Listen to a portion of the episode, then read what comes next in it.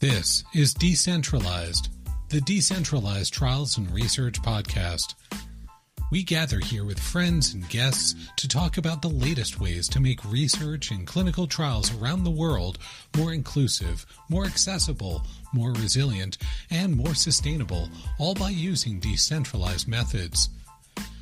This podcast is recorded live on Clubhouse every Friday, 12 to 1 Eastern, on the TGIF DCT show at the Decentralized Trials Club.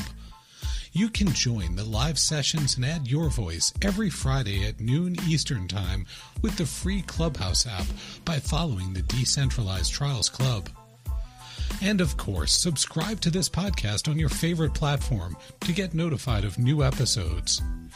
Following the club and subscribing will also help you stay current for any of the bonus content we may drop. And now it's time to decentralize.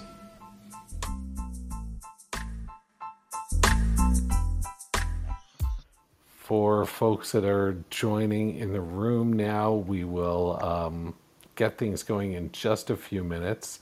Uh, if you're new here, you've landed in the Decentralized Trials Club on Clubhouse. And if you tap on the top left where it says Decentralized Trials on the screen, you can learn more about this club and some of the topics we've covered. We do keep replays on, and so past conversations are recorded and available there, dating all the way back to December.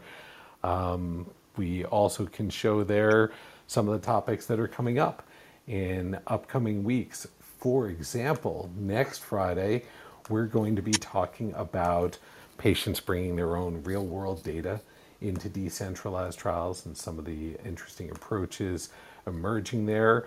Uh, we'll have some topics coming up in uh, the coming weeks that will pull us back towards digital measurements and how to choose different digital endpoints for upcoming studies. I see uh, Alex is here. Alex, hello. Um, uh, this will be my mic check with you. How are you today? Hey, Craig. How are you? Great to be here. Can you all hear me? Absolutely. You passed that check loud and clear. Fantastic. And Kelly, good morning, good afternoon. How are you? Happy Friday. Great to be here. Happy Friday for sure. And Amir, good morning to you. How's everyone doing? It's great over here in California. Oh, it's a perfect. Uh, what, what is it, Michelle? It's about 80 degrees, sunny, and no humidity here in New Jersey today.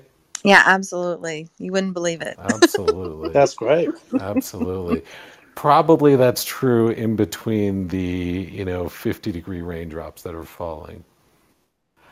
Well, I am looking forward to today's conversation. There's Angela. Let's do a quick mic check with you. Good afternoon, Ange. How are you today?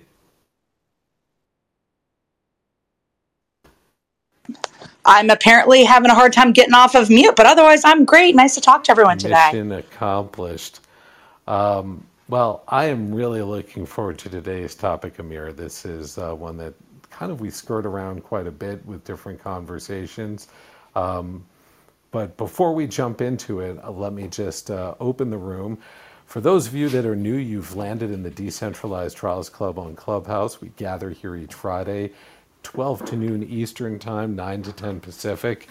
Here in TGIF DCT, we rotate topics related to decentralized trials and we bring those topics together with friends serving as guests and co hosts with us. Follow the Decentralized Trials Club by tapping Decentralized Trials on the top left of your screen. You'll find uh, the other couple of hundred folks that uh, are members of that, uh, that are following along. You'll find replays dating back to December of all the different gatherings that we've hosted here, as well as be able to see what topics are coming up in upcoming weeks.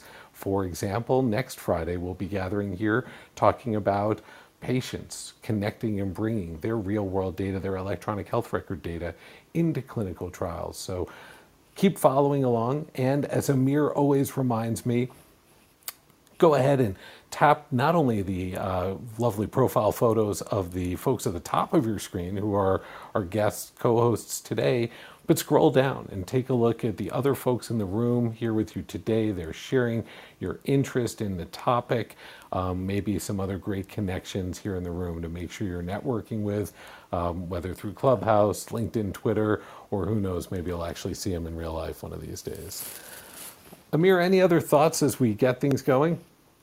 No, I think we have a great cast here as co-host today. So yeah, let's get going. It's great. Fabulous. Today's topic was really queued up through conversations together with Al- Alex Pastuszak, who is the uh, chief medical officer, chief clinical officer over at Vault Health. And today's topic is going to lean in around enabling choice and flexibility within decentralized trials. How can we move from models that dictate that patient visits will take place in a clinic or maybe they have to take place in a home, um, but how can we start to open up the type of choice and flexibility that so many of us have become accustomed to and how we're engaging with um, things in real life, whether it's our own healthcare. I have a doctor's appointment on video this afternoon myself, or it's how we're engaging with activities as consumers. And so, joining us here today, along with Alex, our friends um, Michelle Shogren from Bayer, Kelly McKee from Medidata, and Radcliffe from uh, Bristol Myers, and hopefully, if we can uh, get him connected here in terms of uh, technology, uh, Ray Panettieri from uh, Rutgers University. Um, I think for some of the topics on my mind, and I'll be really excited to open this up and start to hear the priorities of the folks in this room, I'm thinking about some of the realities of making choice and flexibility operationally happen. What are the tools that we need? How do we manage um, uh, the different partners and the different solutions that may be needed to create optionality and choice? How do we have to rethink some of our protocol considerations to make these approaches work. Alex, since you helped to uh, queue up this topic, maybe you can help to kick us off on this topic. If you don't mind coming off mute, introduce yourself. For folks in the room that may not know you, share a little bit about why this topic for today. Yeah, Craig, thank you very much, and and Craig and Amir, thank you for uh, for having me on this and and for starting this discussion, um, which you know seems to be very pertinent to the day and age that we live in, in how we uh, innovate in the clinical trial space. So, uh, for those of you who don't know me, um, Craig was right. I am the chief clinical officer and president of clinical care at Vault Health, and um, I've worked hard over the past uh, year or two to build our clinical research muscle, really kind of with an emphasis on uh, patient choice and then client uh, choice, flexibility, and optionality. And you know, really, the impetus behind this discussion came from sort of having a a really pretty good idea of. Um, you know, and I'll leave it at that. Having a good idea of, of how clinical studies are run currently, having been and grown up in the academic healthcare space, having sort of suffered along with my colleagues um, in the clinical trial space, trying to execute on those with limited resources in the clinic, despite the desire for the healthcare institutions that I've worked at to do more clinical research and support clinical development.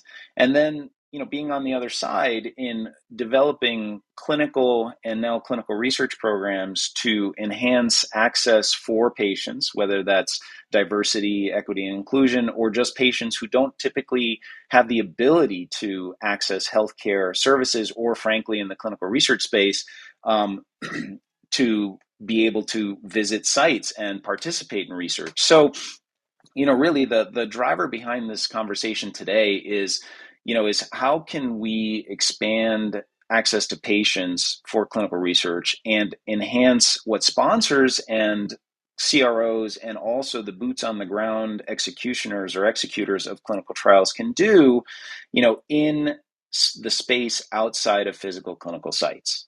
Um, I'll stop there and pass it back to you folks. Thanks so much, Alex. I appreciate that opening perspective. Man, there's so many uh, notes I'm already dropping in terms of thinking through the the realities of making so much of this work in terms of systems for patients to enable routing and decision making. How do we manage potential redundancy of different solutions and the costs associated with those? How do we have to think about our protocols differently? Um, Michelle uh, I know this is a topic you've been thinking about and, and working to deliver against uh, at Bayer. Um, how, what, what are some of the questions that jump to your mind when you're thinking about creating a, a sustainable model for choice and flexibility going forward? I think that we really have to consider that patients need different things at different points of their journey in healthcare. And we might have patients on those different points along our clinical trial all mixed together. So, how do we really enable them the ability to choose between if they are having a home health visit, a telemedicine visit, a, a site visit? And still not break the bank because if we're having to pay for all of those at one time to ensure their flexibility and their choice that's not really possible either and it has other side effects that can hurt us on the other side. So one of the things that we're trying to look at is is there a way to provide that in a structure, which would be something more along the lines of when you come into a trial, you already have an idea hey, I'm the type of person I really would be perfectly fine and would really appreciate those telemedicine visits, like you're going to be doing one today, Craig. Um, and, and there are people that like that. So when they even consent from the beginning, it's almost like they're choosing. That's what I prefer for the majority of my visits. Other people, maybe they could consent to saying, hey, you know, I really am not at a point where I feel comfortable at all outside of the site. I really want to have as many on site visits as possible. Others might say, hey, I'm okay if you need to send someone out to my site, uh, out to my home. And at least we would have some kind of an idea and give them the individualized approach, more of that choose your own adventure kind of clinical trial um, of the future. So we're exploring some of those ideas and concepts. We haven't done it yet, don't get me wrong, but those are some of the things we thought maybe we could at least have a better handle on some of the costs associated with it and what percentages we might need in these different areas. So, Michelle, you're not looking to necessarily lock the person in. You're just trying to understand almost their persona to better forecast and budget which types of tools you may need in different Right. proportion. Yeah. So then we have an idea this percentage of people in the study are going to need more of the telemedicine visits, or this percentage we're still going to expect to see a lot in our clinical trials to better plan our money spend and our amount of impact for our, different vendors. Again, this concept level is what we're looking at as a potential to try to give more flexibility because what we've tried so far was okay, we're going to do all of this telemedicine and home health business but if at any time you don't feel comfortable with it you can come back to the site and then all of a sudden now we're paying for both because at those moments it's really difficult um, to make adjustments and we might have already you know had to contract for someone to go out to their home Great perspective, Michelle. And I heard you drop the phrase uh, "choose your own adventure," which is a great segue to over to you, Kelly, because I know you've been thinking about this both in your journey at, at Medidata as well as when you were on the sponsor side before then. Um, Kelly, what are some of the considerations that jump to your mind in terms of making choice and optionality a reality in how we deliver these studies? Yeah, thanks, Craig. We've both been thinking and talking about this for, geez, forever, it seems, right? Um, a couple things. So, uh, I was on the sponsor side for about 20 years before joining Medidata about two years ago. Um, and um, one of the things that I really focused on was incorporating choice into protocols at my last company. And you have to start early and you have to bring everybody along for the ride with you. So, at the point that you're discussing bringing um, therapies from the lab to humans for the first time, that's when you should be starting to think about incorporating choice into your clinical trials. And people may say, whoa, whoa, whoa, that's too early, but it's not because when you're introducing innovations, and we're still at the innovation point for DCTs, like it or not, um, you need to start having these conversations often and early. And when you do that and you're bringing people along with you, then you're all on the same page. I really liked what Michelle was just talking about and understanding patient preference before the trial starts, too. And there are ways to do that by um, engaging patients pre trial, such as through a registry, um, and then asking them for their preferences so that you can get a good idea of uh, your potential patient population um, and their their preferences when it comes to DCTs. Would you want to go to the site for you know one or two visits? Would you not want to go to the site for any visits? Um, would you rather go to a local lab or have you know a nurse come to your home? And those things are really important, um, not only to understand uh, what what people are thinking, but actually to have that data that you can then go back to the study team and the um, everybody uh, involved in writing uh, the protocols and designing the protocols and say, hey, look, if we design the trial this way, we're going to be able to engage this percentage more people. So I guess my, um, you know, uh, takeaway messages are think about this before you need to, before you even think you need to. Bring people along with you um, and uh, involve patients. That's uh, a perfect way to, to set up a couple of great action points. Um, and just building on Kelly's share there, you know, when, when I think about creating choice and flexibility for our studies, um, one of the concerns I think that jumps to my mind is going to be around our ability to measure. How do we have confidence in the consistency and the integrity of the data if we have patients interacting in different ways over the course of the study? It seems to me an opportunity that screams for digital innovation in terms of how we're capturing measurements. Or is, is that your take as well? Is this a is this going to become a great opportunity for digital measurement to become more mainstream? Craig, I think it it's a huge opportunity for sure.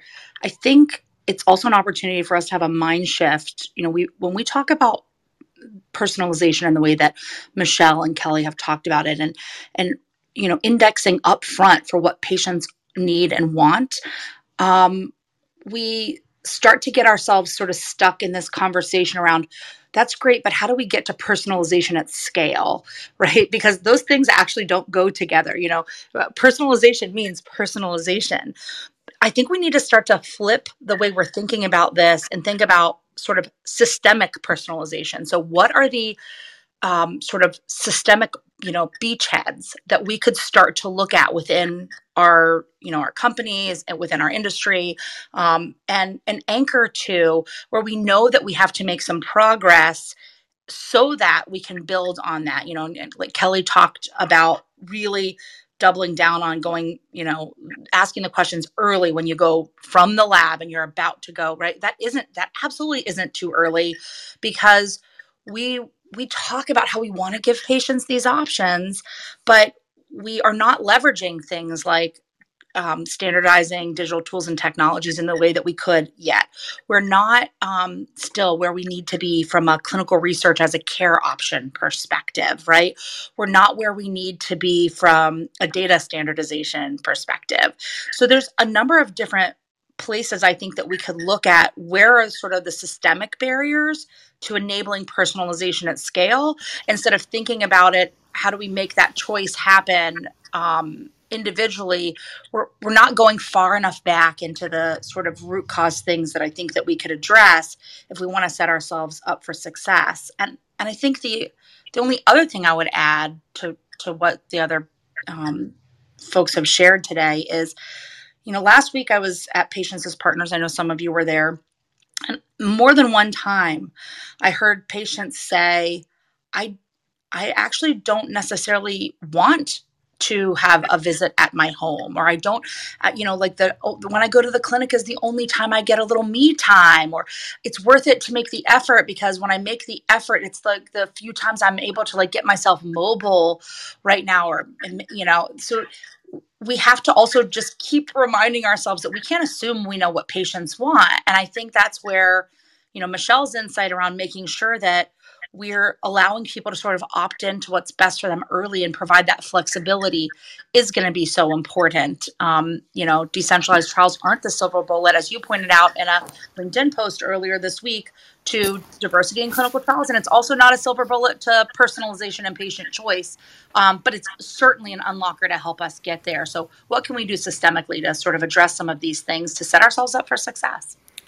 Uh, this is uh, hey Craig. This is uh, Ray Panettieri, uh, Vice Chancellor for Translational Medicine and Science at Rutgers. So, my apologies. I struggled to get through the threshold, but I'm here. I really like what Angela and, and Michelle has said, but but I think um, you know you have to walk before you run. I think the minimal touch decentralized trials are another another arrow in our quiver, but I think big pharma is going to struggle to embrace this, as is the FDA. So again, coming back to the imagery of walking before running, I like the idea of engaging participants in shared decision making on how they might want to engage in a study. Now, that becomes a little more complicated, right? Because you would have to have parallel systems, a minimal touch decentralized approach, and a bricks and mortar clinical research unit. But it would be really fascinating as a as a bridge over the chasm of clinical trials to do these in parallel so that patients or participants can choose. It also allows you to validate in the same go uh, the capability of a uh, of the virtual study versus a, um, uh, a a traditional clinical trial study. Ray, I want to stick with you on this for another for a few minutes because I, I want to make sure that you know sometimes we're in our little echo chambers and a lot of our community are saying the same things to one another, but I want to emphasize the vice chancellor for translational medicine at one of the largest health systems in uh, in the U.S. just used the phrase with this audience that he wants to engage participants in shared decision making and how they want to participate.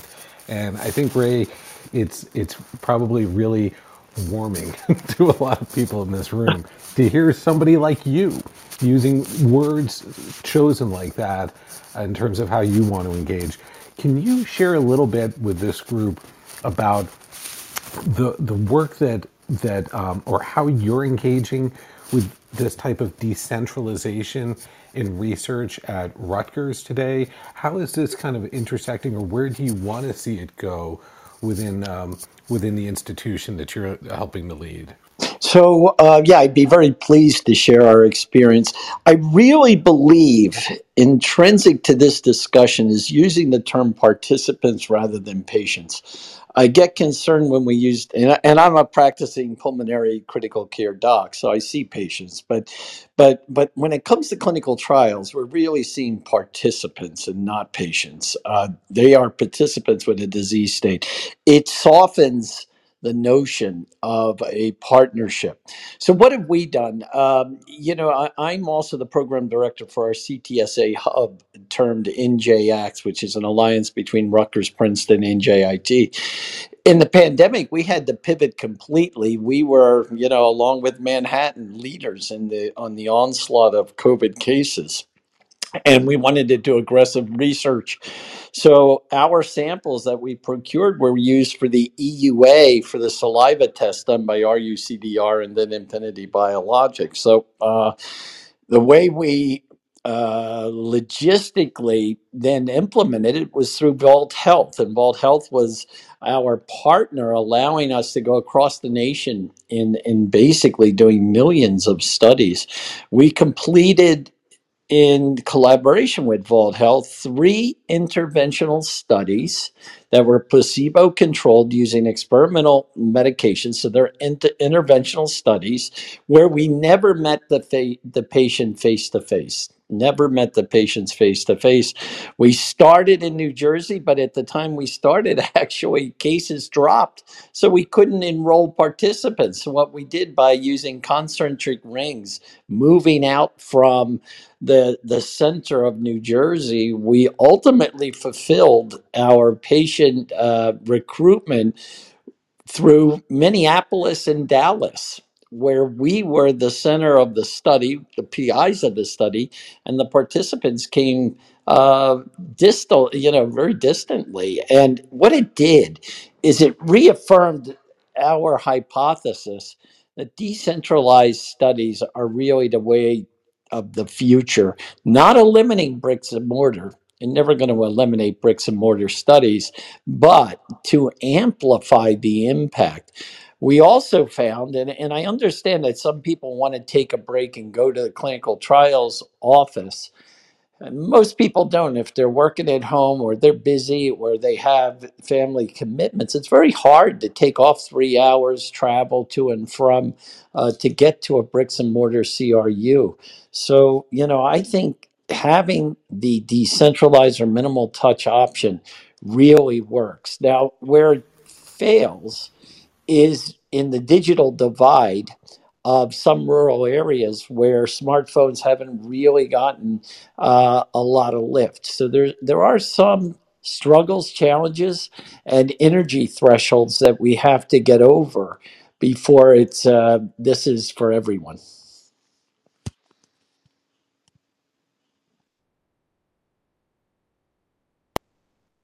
Just a moment, Ray. I was just clearing something out of the room that was, I think, getting a little distracting in the background there.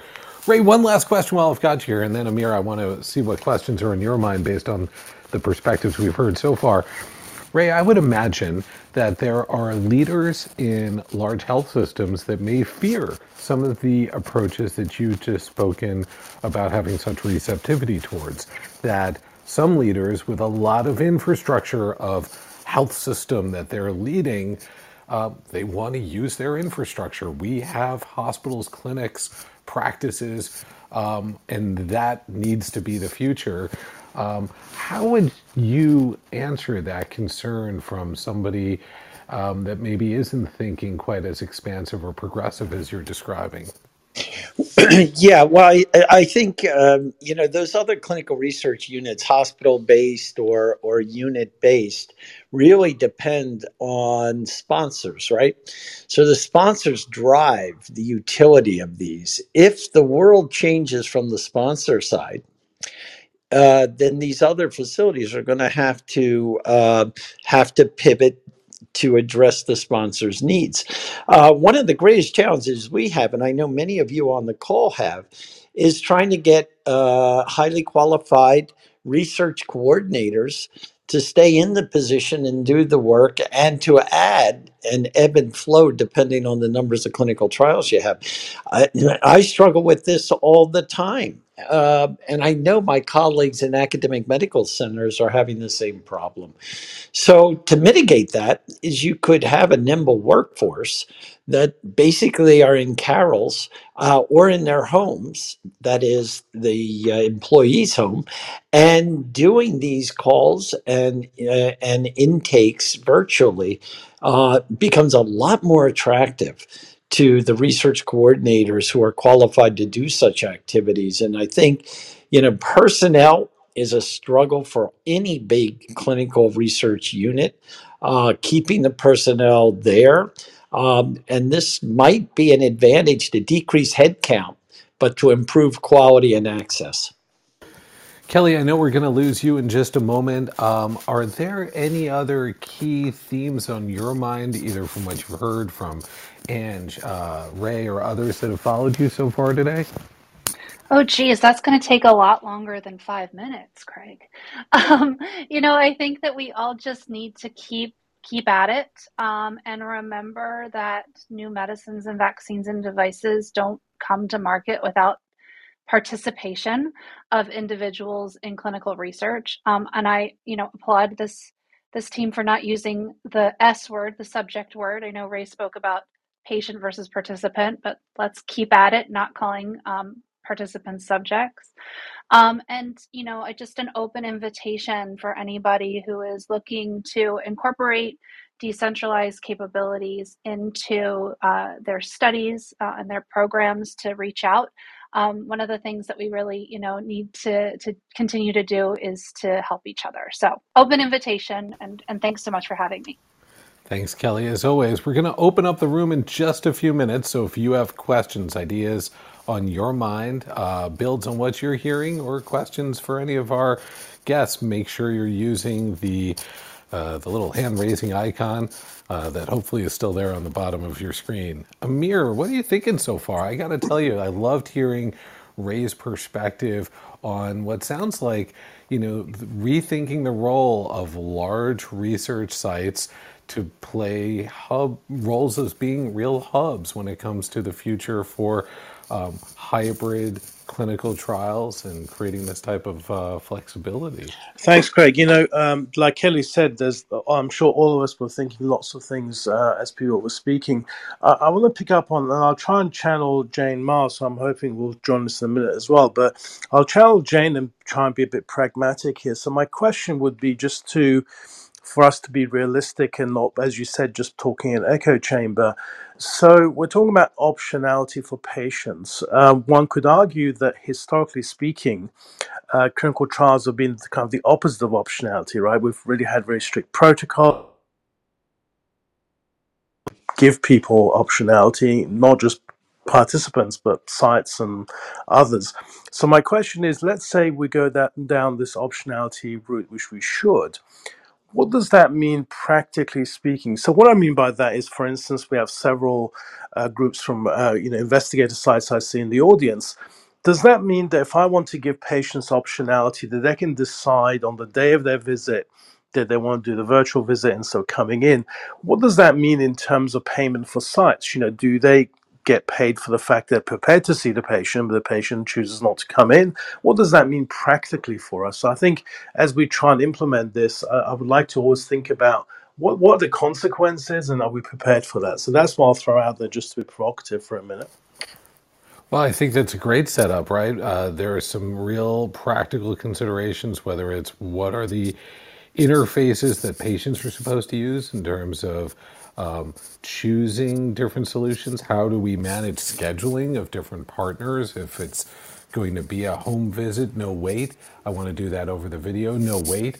I want to come into the clinic. We don't have true calendaring infrastructure across these different players, straight through to compensation um, and making sure we're keeping people whole without without uh, flaming the budgets of, uh, of study teams.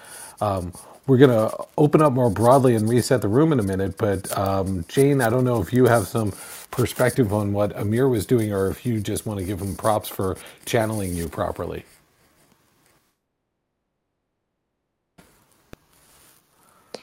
Okay, thanks, Amir. And I really do appreciate being the pragmatic innovator. I was going down that line um, in a slightly different direction, and I'll get there in a sec. First, I want to share a lesson learned. And Craig, you helped me think about this with a former team.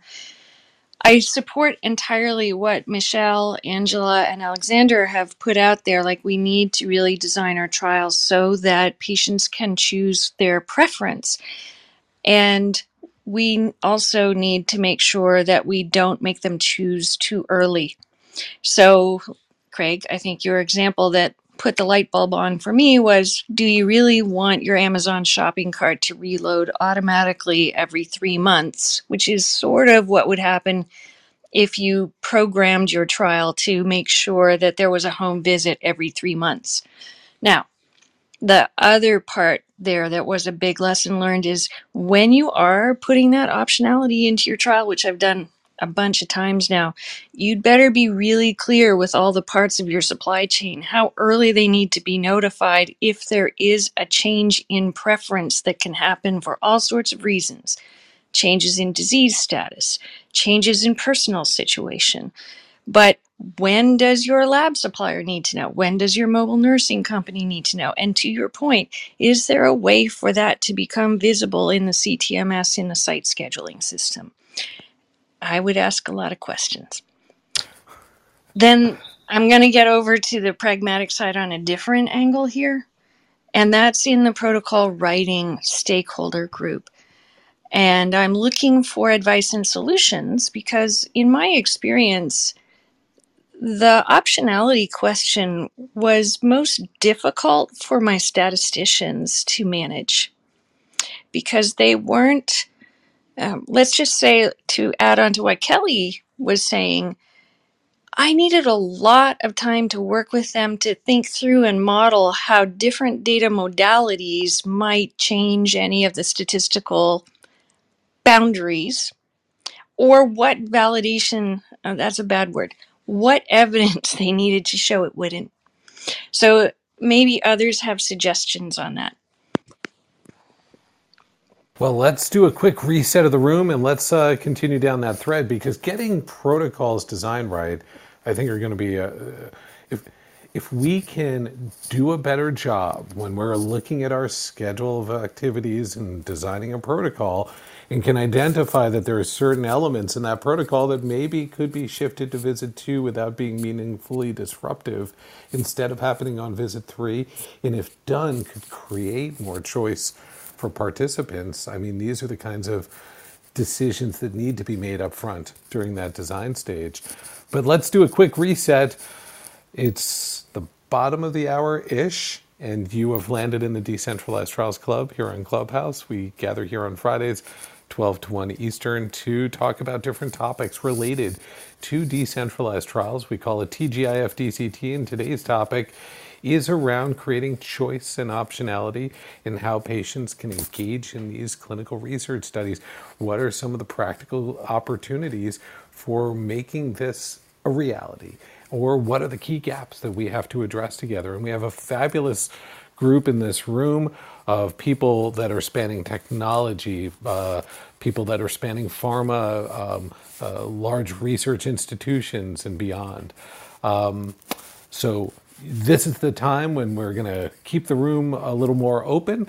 If you have a question or perspective that you'd like to lend, uh, go ahead and use that hand raising icon. We'll pull you up on the stage. If you're new to Clubhouse, we're going to keep you on mute until it's uh, until it's your opportunity to speak, just to minimize background noise. So if you're struggling to figure that part out, it's the little microphone button that'll appear in the lower right. Alex, I know you um, were key to kicking off this topic with us. As, as you've heard from um, so many others in the room, Michelle, Kelly, Angela, Ray, Jane, and others, uh, what are some of the questions that are jumping on your mind uh, in terms of priorities here?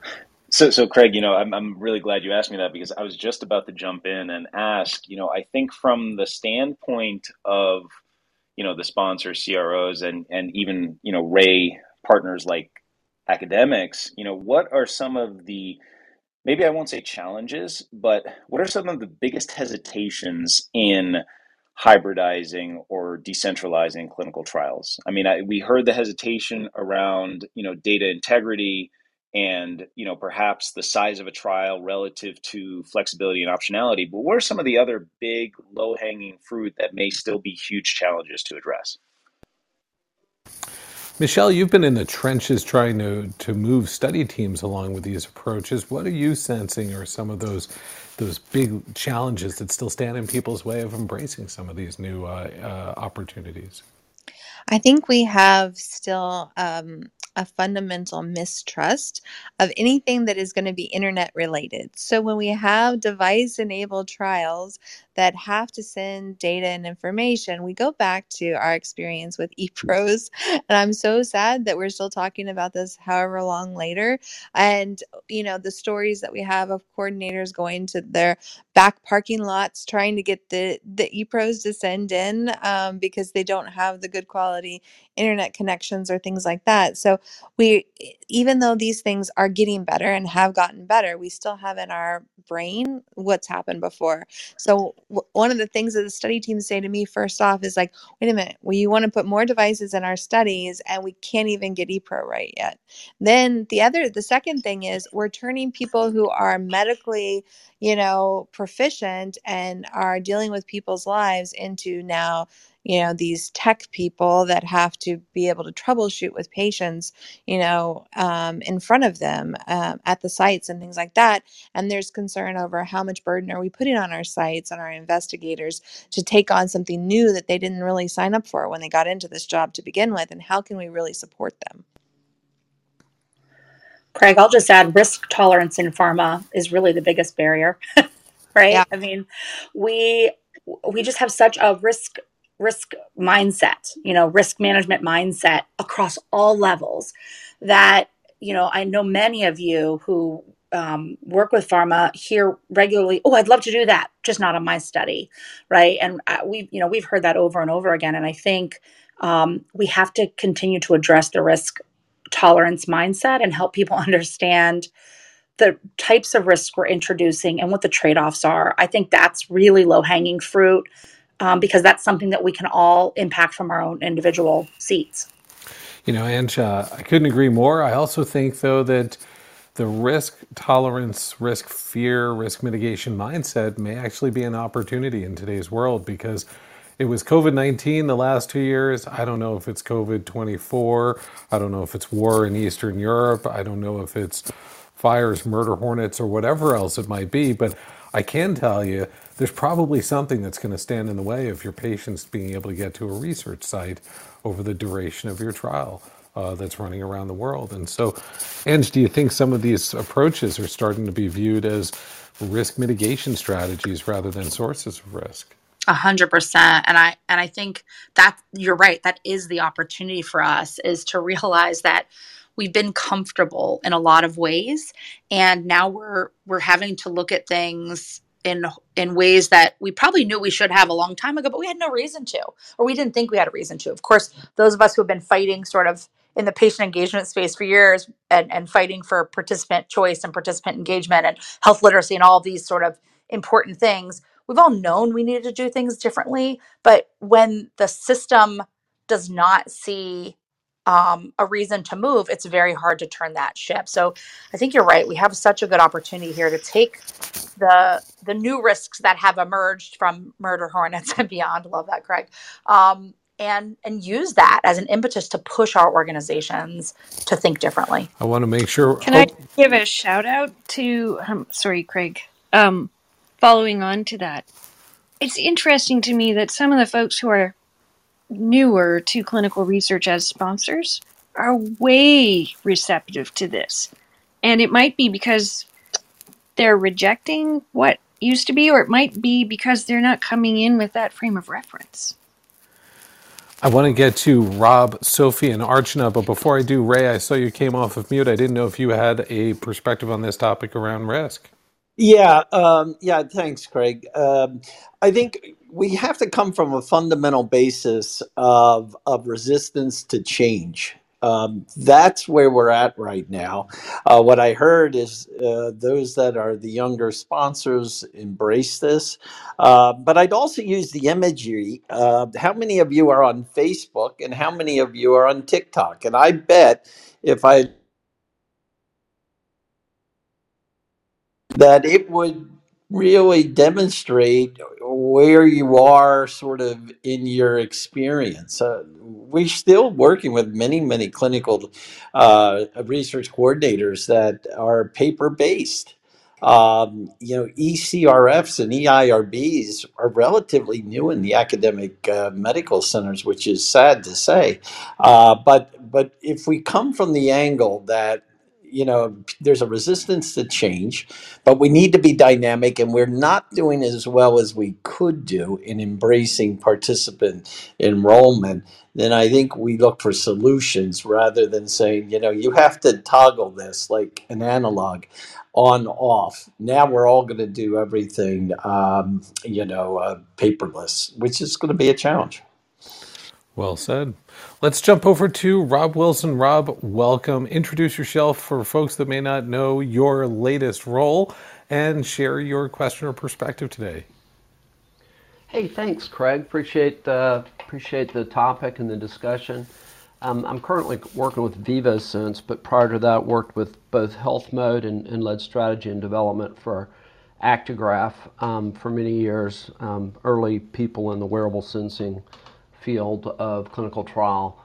And um, so, uh, both as it relates to um, the, the, the, discussion that I think today is, is hitting the nail basically on the head. Um, you know, you have the pharma industry is, is, has always been very risk averse. And when we talk about decentralized clinical trials or using novel technology um, to help make that happen, you have two main barriers to entry that people have to wrap their heads around. And one of them, to me, at least two, right? Operational challenges of actually doing that in a decentralized fashion. And my perspective is from looking at novel digital endpoints that could be developed with measurement tools or devices or sensors that could be done remotely. And then you have the risk aversion to the interpretation of that novel uh, measurement in, in the field. And these are two things that, that you know, kind of are pushbacks for people that want to look at tools and digital endpoints in a novel way. And the earlier comment I think is the is the most accurate is that in many of the trials that I was involved with at these companies, it wasn't early enough. It wasn't at the protocol development stage where you could actually help people understand both the operational and the interpretation uh, issues that they might might address there. And so I think that you know the earlier we can have these discussions and the more open that we can be, um, I think will benefit uh, patients. It, it's interesting. I saw recently somebody posted, um, you know, uh, Steve Jobs' Think Different campaign.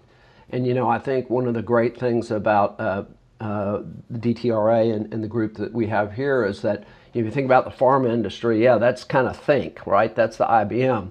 And then you've got a whole group of people that now are saying, let's think different. Let's think about this differently. And it's not one size fits all, in, in my opinion. I think you're going to have to look at agile trials that can be decentralized or centralized but we need to think about you know the burden on the patient and understand that the technical execution of remote measurement um, is complex, both operationally and to interpret that.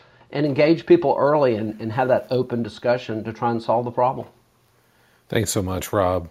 Hey, we've got about 15 minutes left, so I want to jump over next to Sophie. Sophie, I noticed you doing a, a, a little uh, microphone round of applause to Jane's comment earlier about maybe folks newer to the industry being much more receptive here. But introduce yourself. Share your uh, share your perspective or question today. Hi, Craig. Thanks for having me. Yes, I was absolutely applauding Jane's comment um, how appropriate. I've I've just joined an, a young sponsor, and I have that experience. I do agree that young sponsors are uh, more um, receptive to uh, decentralized trials and remote access and changing um, the design, our traditional design of trials. Uh, I'm at uh, Gala Therapeutics right now, just as a young sponsor. I was formerly at Boston Scientific. I think I was here um, a, a, few weeks ago when Dr. Irfan Khan was here, and we were talking about patient experience. I love what Michelle, Angela, and Jane just shared um, just a little while ago. I was listening intently uh, to learn from them. And uh, I have a question for all of you, maybe, um, about uh, optionality uh, for patients.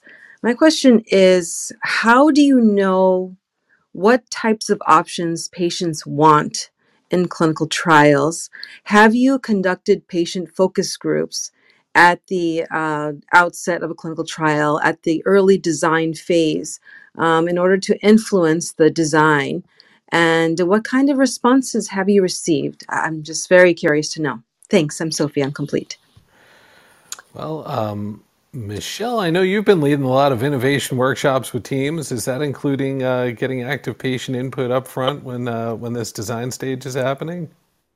Yeah, so it's funny. We actually had a couple different focus groups, interview sessions, surveys uh, that went out when we started working on decentralized clinical trials at Bayer uh, with different patient groups that represented patients we were and participants we were trying to help you know through this journey in the very beginning of the initiative and then again we've worked with them throughout the different studies and things going forward we are trying to broaden horizons from different people across the organization on when is best and what questions are best, you know, to ask and to look into, but definitely looking into the acceptance, the burden aspect, you know, what they're really looking for and what concerns they might have at different places. I personally would love to see them push it even earlier and higher because we're usually already something's designed by that point and we're just kind of doing a pulse check to see where we might have issues. We need it much sooner, um, but we're we're working there. Sophia, I think that's a great topic for us to even unpack in a, future session because I think you're going to find we have we have a, a, a, density of, of teams out there today that are um, engaging with patients during study design and planning. Some have organizational mandates in their companies to do so. We certainly did in my last company. Um, and uh, making sure that that exists across therapeutic areas, that that's not just for rare disease and cancer studies, but I think Michelle brings up timing is certainly a question. Representation. Who are these patients we're going to be gathering? Are they just coming from the, whoever's walking by the corner of 42nd and 2nd today? Are they coming just from the Northeast? Are they truly representative uh, of the disease area? Um, and then, you know, I love the point Michelle brought up earlier as well the, uh, the input from the specific patients who are, are, are, consenting to participate and making sure we understand not just in general patient needs or in my therapeutic area, but these specific human beings that are choosing to participate. Jane, did you have a perspective on this one as well? I saw you coming off mute. Um, yeah, I've done a few different models on this, Sophie, and I'm going to give a shout out to Avoca because they actually have a really good patient engagement toolkit, which includes some templates on some of the sorts of questions you might want to consider asking either at a therapeutic area generally or in a trial design setting. So, back to the big picture, we actually had an opportunity to work through at the disease state level when we were thinking about a couple of different assets to take forward in the portfolio and convene a group of patients, I don't know how representative, in the room with clinicians to think through which of the assets that we were considering might be more of interest and how might unmet needs be met. Now, that's pretty different than a trial design, but it definitely pulled through. And then there was another round at trial design. So that was really, really early. That was at clinical development plan and asset decision making timeframe.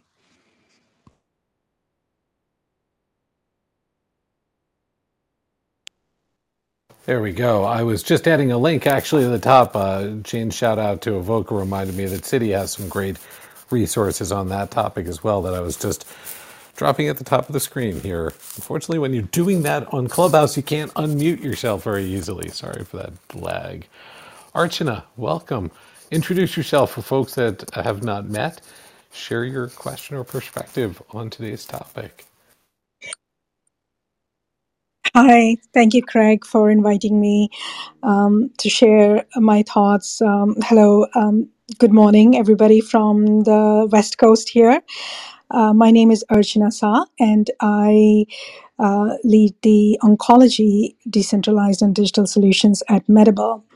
Um, I, I love the topic today of patient optionality, and it takes um in my mind, it takes a whole new meaning when it comes to cancer patients, um, given the significance of the adverse events and the treatment um, modalities that these um, patients are going through. It becomes um, so much more important to be able to give the patients that option um, and the, the implications of that which has this panel on the stage has already touched on several of you have touched on this the desire and the need to make sure that that's kept foremost in mind right from the asset planning stage as uh, some of you mentioned as well. Uh, when getting the input of the patients uh, right from the beginning when you're planning um, for the ac- asset go no go signal moving ahead because when the protocol is written that's when we really need to optimize and design for that patient optionality. And we need to think about the downstream impacts both from you know from multiple aspects like uh, it was mentioned the statistician's perspective. Um, i would also add to that list um, you know from an operations perspective from the designer perspective who's designing the workflow and the solution what are the complexities and challenges that those bring into? We want to make sure that ultimately the data point that is captured a we don't miss that critical data and b it is of the highest quality for the ultimate sponsor um, that, that that the trial is being conducted for. So i think there are some very practical challenges there that come into mind but i do want to uh, you know underline and underscore the points made by several of you here and and just highlight how that optionality becomes even more important when it comes to these cancer patients. And i want to highlight one other thing. You know if you look at the nci and fda guidelines that came out and the industry guidelines um, there was a publication last year in july um, specifically that calls out the use of these um, the use of e-consent the, the use of e-pros telehealth direct to patient home delivery um, and advocates for more of their use to present that optionality. And along with that optionality come an added other much unmet need, which is the diversity of the population we serve, the underserved population. Um, and you have to also think of those challenges and plan for those um, right in the early planning stages. So I, ju- I just wanted to uh, lend my voice to underscore some of the thoughts there that um, but above all, the biggest takeaway message is, is really to make sure we are involving and planning early on when before the protocol is finalized, before uh, the systems are being developed, and this is um, that engagement is happening much early on with all the stakeholders involved. Thank you, Arch. Now, Ray, it looked like uh, you wanted to build on that. Yeah, I, that, that's a great point, and I want to follow up on a colleague's uh, comment. I agree entirely that we should sample the participants to ask their preference. Um, you know, we assume we understand what their preference is, and we were really shocked when uh, we we did a, a very large COVID study to enhance testing in vulnerable pipe. Uh, uh, uh, participant populations uh, in New Jersey. It was an NIH sponsored program. And we had questionnaires. We had some 4,000 uh, questionnaires and people responded, but we lost almost 30% of the questionnaires being stopped when we got to asking uh, questions about where the residents and where their home was and whether they would want to have testing done uh, with tests sent to their home and then and and then the responses or, or the results of the test sent to the home and what we found is that there was an intrinsic mistrust or a sense of loss of privacy uh, when we were using their home as the source. So we were shocked by that because we thought it was a great convenience. We had interpreted what the participants wanted without asking them.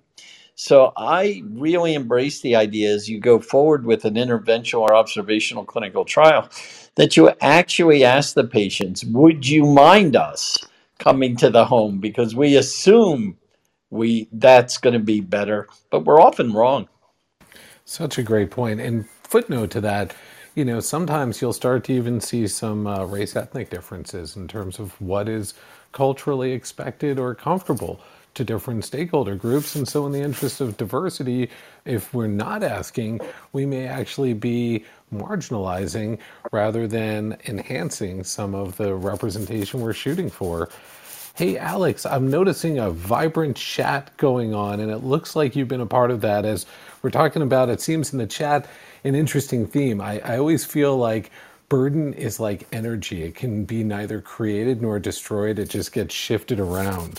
Is is that what you're seeing in the chat right now, Alex? Uh, yeah, to an extent, and and really, it's sort of you know, and and I really like what I'm seeing in the sense that there's this push pull between you know sites wanting to shoulder shoulder the burden themselves, and I, I understand that having having been a site, and then you know the sort of perspective from the clinical study staff, meaning like let's say I'm a clinician or a PI you know, or, or whoever interacting with a patient, you know, I don't, I don't ever want to be tech support, nor should I ever be put in that position. I mean, that's just silly and it makes no sense. You know, so having an understanding of what those burdens could be and offsetting them proactively, I think is super important. And as we build this ecosystem of, you know, hybridized, probably more so than fully decentralized trials, then you know that that's something that I think people need to be thinking very hard about.